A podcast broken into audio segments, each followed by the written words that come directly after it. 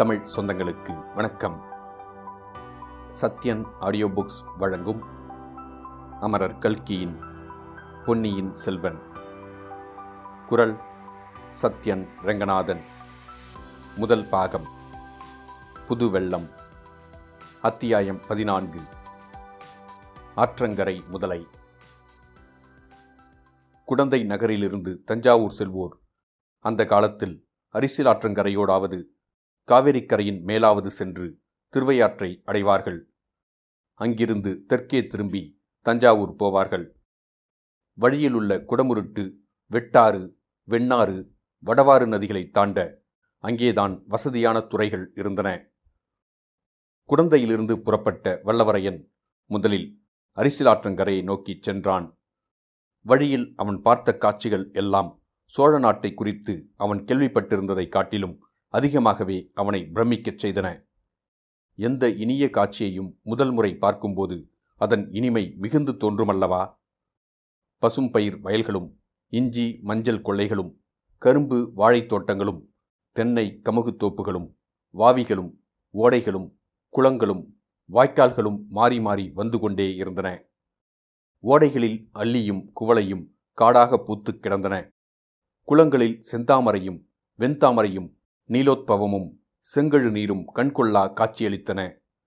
வெண்ணிற கொக்குகள் மந்தை மந்தையாக பறந்தன. செங்கால் நாரைகள் ஒற்றைக்காலில் நின்று தவம் செய்தன.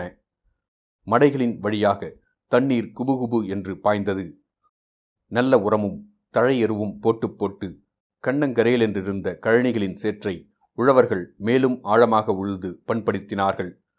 பண்பட்ட வயல்களில் பெண்கள் நடவு நட்டார்கள். நடவு செய்து கொண்டே இனிய கிராமிய பாடல்களை பாடினார்கள். கரும்பு தோட்டங்களின் பக்கத்தில் கரும்பு ஆலைகள் அமைத்திருந்தார்கள். சென்ற ஆண்டில் பயிரிட்ட முற்றிய கருப்பங்கழிகளை வெட்டி அந்த கரும்பு ஆலைகளில் கொடுத்து சாறு பிழிந்தார்கள்.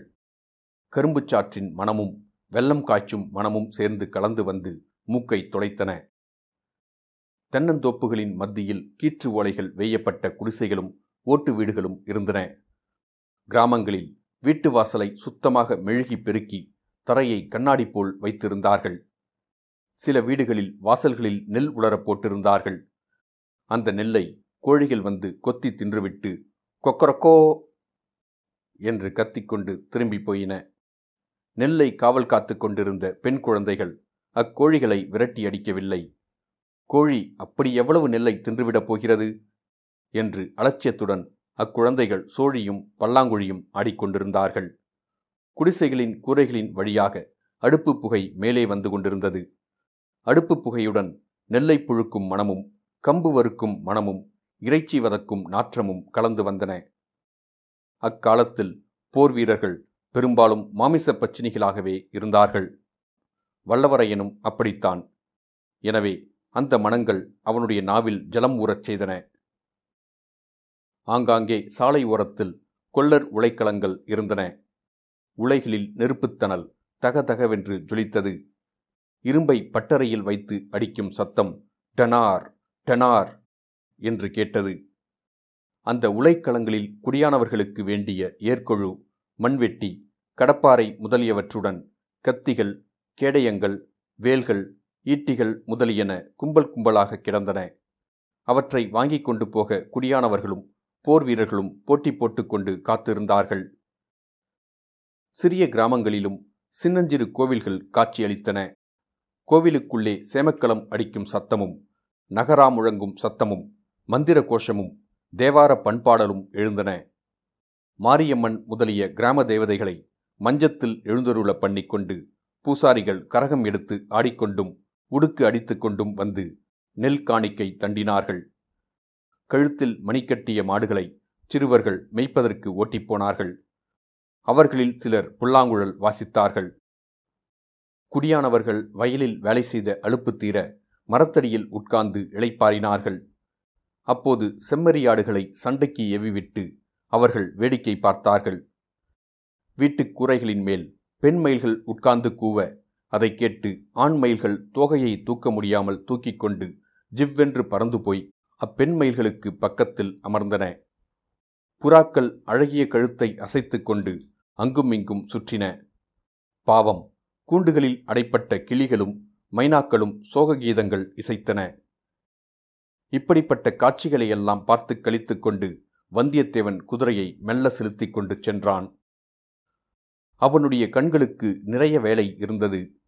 மனமும் இந்த பல்வேறு காட்சிகளை பார்த்து மகிழ்ந்து கொண்டிருந்தது. ஆயினும் அவன் உள்மனதிலே லேசாக பனியினால் மூண்டது போல் ஒரு பெண்ணின் முகம் தெரிந்து கொண்டே இருந்தது. ஆகா அந்த பெண் அவளுடைய செவ்விதழ்களை திறந்து தன்னுடன் சில வார்த்தை பேசியிருக்க கூடாதா? பேசியிருந்தால் அவளுக்கு என்ன நஷ்டமாயிருக்கும்? அந்த பெண் யாராயிருக்கும்? யாராயிருந்தாலும் கொஞ்சம் மரியாதை என்பது வேண்டாமா? என்னை பார்த்தால் அவ்வளவு அலட்சியம் செய்வதற்கு உரியவனாகவா தோன்றுகிறது? அந்த பெண் யார் என்பதை சொல்லாமலே அந்த சூதிடக் கிழவர் ஏமாற்றிவிட்டார் அல்லவா? அவர் கெட்டிக்காரர் அசாத்திய கெட்டிக்காரர். பிறருடைய மனத்தை எப்படி ஆழம் பார்த்து கொள்கிறார்? எவ்வளவு உலக அனுபவத்துடன் வார்த்தை சொல்கிறார்? முக்கியமான விஷயம் ஒன்றும் அவர் சொல்லவில்லைதான். ராஜாங்க சம்பந்தமான பேச்சுகளில் அவர் மிகவும் ஜாக்கிரதையாக எதுவும் சொல்லாமல் தப்பித்து கொண்டார். அல்லது எல்லோருக்கும் தெரிந்ததையே விகசித சாதுரியத்துடனே சொல்லி சமாளித்துக் கொண்டார். ஆனாலும் தன்னுடைய அதிர்ஷ்ட கிரகங்கள் உச்சத்துக்கு வந்திருப்பதாக நல்ல வார்த்தை சொன்னார் அல்லவா? குழந்தை ஜோதிடர் நன்றாயிருக்கட்டும். இவ்வாறெல்லாம் சிந்தித்து கொண்டு வந்தியத்தேவன் சென்றான். அவ்வப்போது எதிர்ப்பட்ட காட்சிகள் இடையிடையே அவனை சிந்தனை உலகத்திலிருந்து இவ்வுலகத்துக்கு இழுத்தன. கடைசியில் அரிசிலாற்றங்கரையை அடைந்தான். சிறிது தூரம் ஆற்றங்கரையோடு சென்றதும் பெண்களின் கைவளை குலுங்கும் சத்தமும் கலகலவென்று சிரிக்கும் ஒளியும் கேட்டன. அவர்கள் இருக்குமிடம் தெரியாமல் அரிசிலாற்றங்கரையில் அடர்ந்து வளர்ந்திருந்த மரங்கள் மறைத்துக் கொண்டிருந்தன. எங்கிருந்து அப்பெண்களின் குரல் ஒளி வருகிறது என்று கண்டுபிடிக்க வந்தியத்தேவன் ஆற்றங்கரை ஓரத்தை உற்று பார்த்து கொண்டே சென்றான். திடீரென்று ஐயோ ஐயோ முதலை முதலை பயமாயிருக்கிறதே! என்ற அபயக் குரலையும் கேட்டான். குரல் வந்த திசையை நோக்கி குதிரையை தட்டிவிட்டான். அந்த பெண்கள் இருந்த இடம் இரு மரங்களின் இடைவெளி வழியாக அவனுக்கு தெரிந்தது. அவர்களில் பலருடைய முகங்களில் பீதி குடிகொண்டிருந்தது. அதிசயம் அதிசயம் அவர்களிலே இருவர். ஜோதிடர் வீட்டிற்குள்ளே வந்தியத்தேவன் பிரவேசித்ததும் புறப்பட்டுச் சென்றவர்கள்தான். இதையெல்லாம் நொடி நேரத்தில் வந்தியத்தேவன் பார்த்து தெரிந்து கொண்டான். அதை மட்டுமா பார்த்தான்? ஓர் அடர்ந்த நிழல் தரும் பெரிய மரத்தின் அடியில் வேரோடு வேறாக பாதி தரையிலும் பாதி தண்ணீரிலுமாக ஒரு பயங்கர முதலை வாயை பிளந்து கொண்டிருந்தது. சமீபத்திலேதான் கொள்ளிட நதியில் ஒரு கொடூரமான முதலை வாயை பிளந்து கொண்டு வந்ததை வந்தியத்தேவன் பார்த்திருந்தான். முதலை எவ்வளவு பயங்கரமான பிராணி என்பதையும் கேட்டிருந்தான்.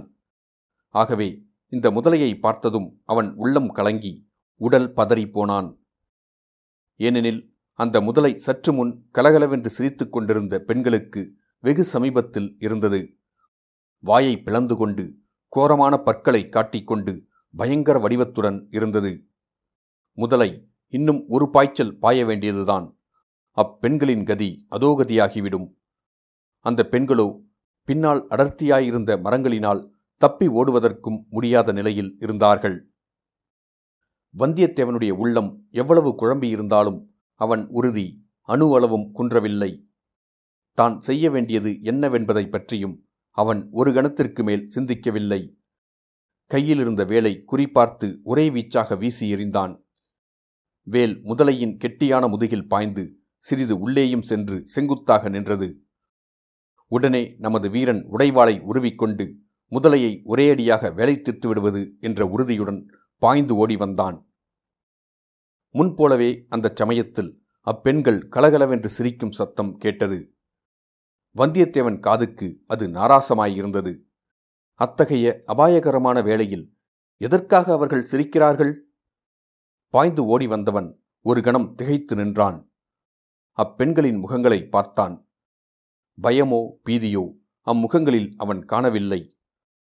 அதற்கு மாறாக பரிகாசச் சிரிப்பின் அறிகுறிகளையே கண்டான். சற்று முன் ஐயோ ஐயோ என்று கத்தியவர்கள் அவர்கள்தான் என்றே நம்ப முடியவில்லை. அவர்களில் ஒருத்தி ஜோதிடர் வீட்டில் தான் பார்த்த பெண் கம்பீரமான இனிய குரலில் பெண்களே சும்மா இருங்கள். எதற்காகச் சிரிக்கிறீர்கள்? என்று அதட்டும் குரலில் கூறியது கனவில் கேட்பது போல அவன் காதில் விழுந்தது. முதலையண்டை பாய்ந்து சென்றவன் வாளை ஓங்கிய வண்ணம் தயங்கி நின்றான். முதலையை உற்று பார்த்தான். அந்த பெண்களின் முகங்களையும் இன்னொரு தடவை உற்று பார்த்தான். அவன் உள்ளத்தை வெட்கி மறுக செய்த உடலை குன்ற செய்த ஒரு சந்தேகம் உதித்தது. இதற்குள்ளாக அந்த பெண்மணி மற்றவர்களை பிரிந்து முன்னால் வந்தாள். முதலைக்கு எதிர்ப்புறத்தில் அதை காப்பாற்றுகிறவளைப் போல் நின்றாள். ஐயா தங்களுக்கு மிக்க வந்தனம். தாங்கள் வீணில் சிரமப்பட வேண்டாம் என்றாள். இத்துடன் அத்தியாயம் பதினான்கு முடிவடைந்தது. மீண்டும் அத்தியாயம் பதினைந்தில் சந்திப்போம்.